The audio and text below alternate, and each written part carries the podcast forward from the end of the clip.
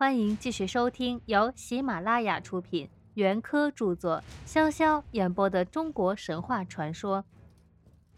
今天我将为大家演播中国神话传说正文的第二十七章：颛顼绝地天通。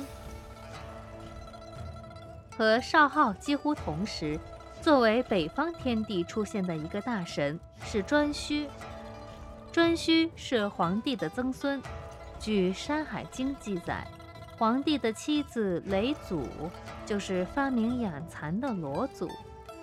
他呢生了昌邑，而昌邑呢大概在天庭犯了过错，被贬谪到下方的弱水，也就是如今的四川境内居住。昌邑在四川生了寒流，寒流的形状呢很奇怪，长颈子，小耳朵。人的脸，猪的嘴巴，麒麟的身子，两条腿是骈生在一起的，足也是猪的足。韩流娶了桌子氏的女儿做妻子，然后生了颛顼。颛顼的形貌大概也有几分像他的父亲。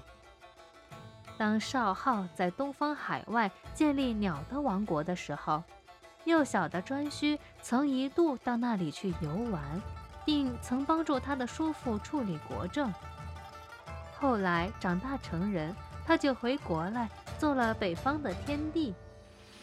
他手下的属神，就是我们将要在下面提到的那个海神而兼风神的于强。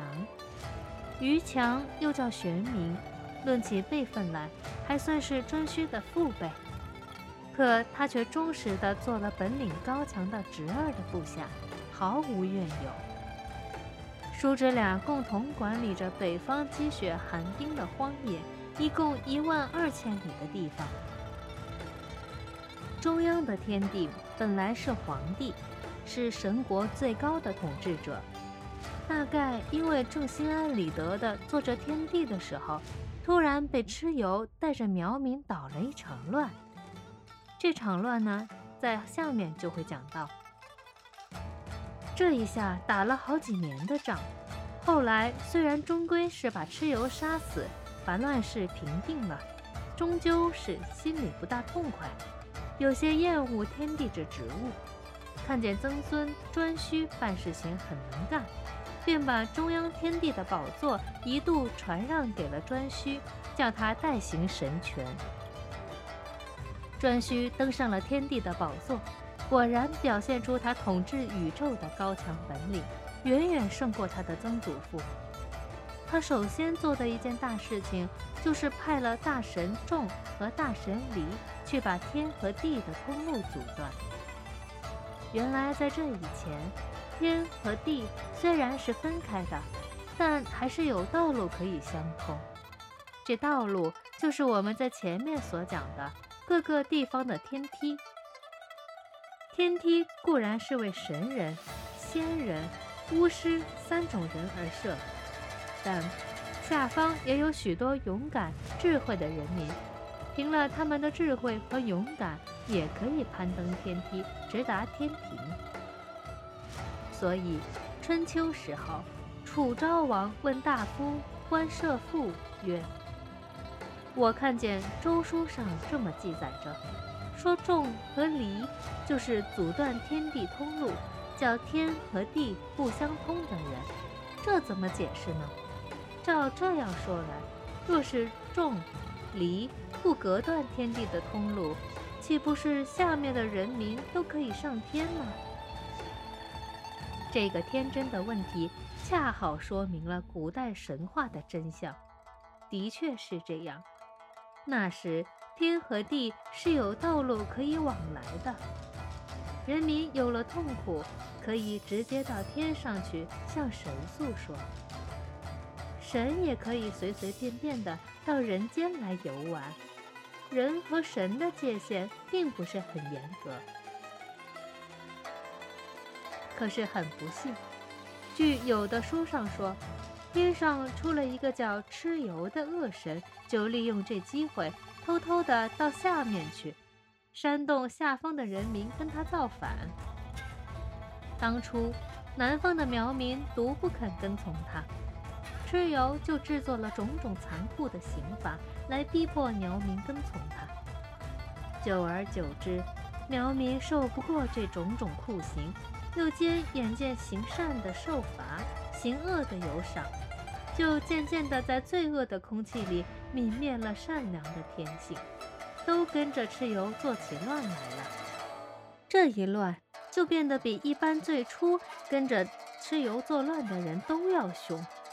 那目的恐怕就是要帮助蚩尤夺过天地的神座。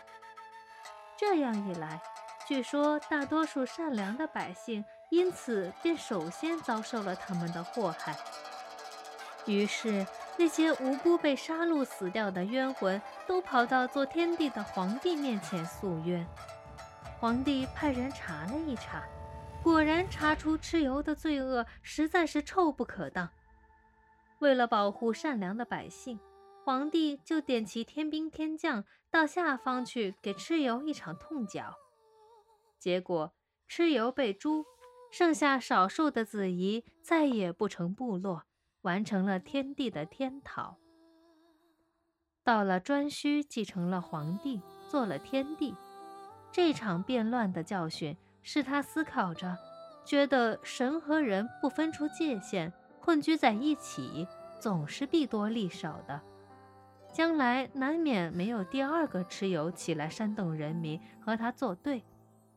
于是，他便命他的孙子大神仲和大神离把天和地的道路阻断，叫人上不了天，神也下不了地。虽然大家牺牲了自由，却维持了宇宙的秩序和安全。应该是公认的好办法。从此，大神众就专门管理天，大神离就专门管理地。大神众和大神离遵命行事，各伸出一双毛桑桑的、硕大无朋的手臂，一个把天托起来，尽力往上掀；一个把地按捺住，努力朝下按。这么一来，天就渐渐地更往上升，地就渐渐地更朝下降。本来是相隔不远的天地，就隔得老远老远的了。天和地的通路阻断了。管理地的大神离，在地上以后还生了一个儿子，名叫耶。耶长了一张像人的脸，没有手臂，两只脚反转过来架在头顶上。在大荒西极一座日月山上的无惧天门，这天门就是太阳和月亮进去的地方。中耶呢，在这里帮助他的父亲管理日月星辰的行次，也正像炎帝的七世孙耶明一样，是一位时间之神。这样一来，神人不杂，阴阳有序。人间天上，据说都各保平安了。自从隔断了天和地的通路，天上的神偶尔还可以私下凡间来，地上的人却再也没有法子上天去了。人和神的距离一下子就拉得很远。神只是高高的坐在云端，享受着人类的牺牲和献祭，而人类。有了痛苦和灾难，神却可以不闻不问，让他们各自去忍气吞声。神和人有距离，影响到下方，人和人慢慢的也有了距离。一部分的人努力往高处爬，变成了地上的统治者；大部分的人却被压在底层，成为少数人的奴隶。种种的不幸已经来到了人间。大地上渐渐笼罩了一片阴影。今天的演播到这里就结束了，我们下期再会。